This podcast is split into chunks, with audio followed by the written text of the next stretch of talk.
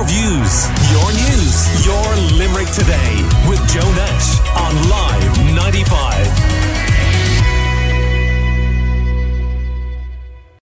Now, a protest is to take place in Limerick on Saturday, the 21st of January, in response to the severe overcrowding in the UHL Emergency Department. And our own Maura spoke to the Limerick spokesperson for the Midwest Hospitals campaign, Mary Cahalan, about the protest and why the people of Limerick need to come out to support it. That at this time of year, you know, um, this is the time of year that we always know that we're going to have a big problem in our health service. But we know that we're going to have a massive problem in uh, University Hospital Limerick. And it is the time of year when people become more angry, I think, about the situation. So it's the right time to protest. It's in people's minds, uh, and people are severely affected by it around this time. So that's the reason that the protest was that, that the protest is being held in January. So the Midwest Hospital campaign, you didn't organise the protest yourselves, but you're very supportive of it. Is that right? Yeah, we didn't call the protest. You know, we just that were, there, was always going to be somebody out of the blocks calling protests. You know, um, I think that's that's inevitable. But we uh, we share the same um, the the same goals, the same like. Uh, the Midwest Hospital campaign has always called for the reopening of uh, the uh, local A&Es in Ennis, Nenagh and in um, in St John's, and the organizer of the protest. That's what uh, he has called for as well. So obviously we would support anybody who brings the issue uh, or anything that highlights the issue of overcrowding and highlights as well that the reason the overcrowding is so bad is because of the reconfiguration that occurred in 2009 when they closed the A&Es in Ennis, Nenagh and in St John. And does the group think that if we reopen all of these local A&Es, it would relieve a lot of the pressure that's there at the moment? Well, you know, we've been saying this now for like the uh, the Midwest Hospital campaign is a, a newer campaign that arose from old campaigns that go back to 2009, where there were local campaigns in all the areas at the time when they um, when they spoke of reconfiguring. And we said at the time, all those various campaigns that we've come from, uh, we always said that uh, this would cause um, a bottleneck in University Hospital Limerick and that it was the wrong thing to do. And we're blue in the face from saying it to people, you know, and from saying it to politicians and to anybody who will listen to us.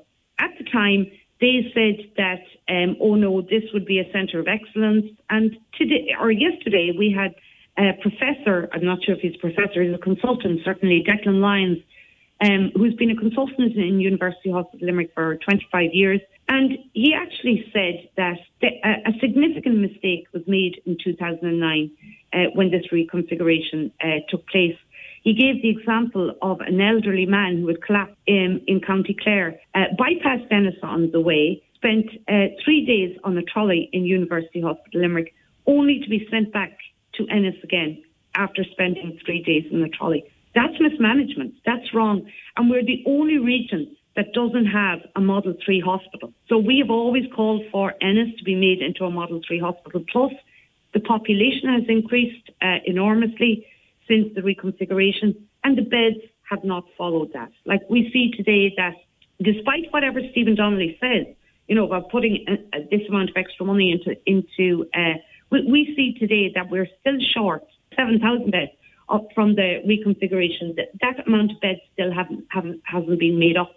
So we're we're just it, it made no sense uh, what happened in 2009, and it makes even less sense today. And the protest taking place on January 21st, you're making a number of stops as you make your way along the city. Can you tell me what route you'll be taking? Yeah, the route. Well, we'll publicise this um, uh, as we come closer to the date. But we have an um, it's a very long, uh, very long march, and the uh, organizer Mike Daly he felt that it was very necessary for us to go through the city centre, but also make our way to University Hospital Limerick. So it will start off at the um, at the courthouse or at Limerick County Council.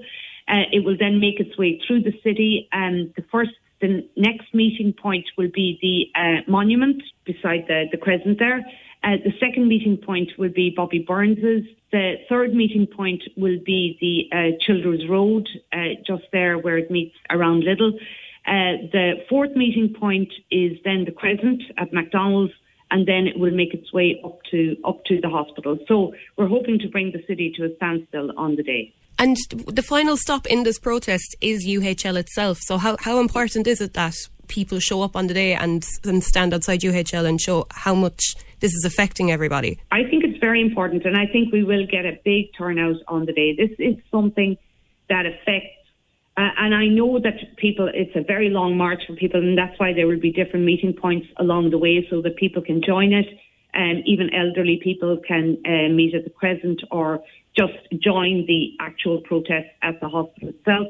But I think we will get a very big turnout on the day because everybody in the Midwest, and especially in the three surrounding counties, are completely overwhelmed by what is happening. People are scared to go to hospital. People are scared to get sick. And but they have no other recourse. They have no other place to go because of what happened in 2009 and the failure, the abject failure of all the politicians, all our local politicians in particular. Nothing has changed. In fact, everything has got worse. That's Mary Cahalan there, who is the Limerick spokesperson for the Midwest Hospitals campaign, telling us about the route of that protest taking place in Limerick on Saturday, the 21st of January, and it will culminate at University Hospital Limerick itself. Your views, your news, your Limerick today with Joe Nash on Live 95.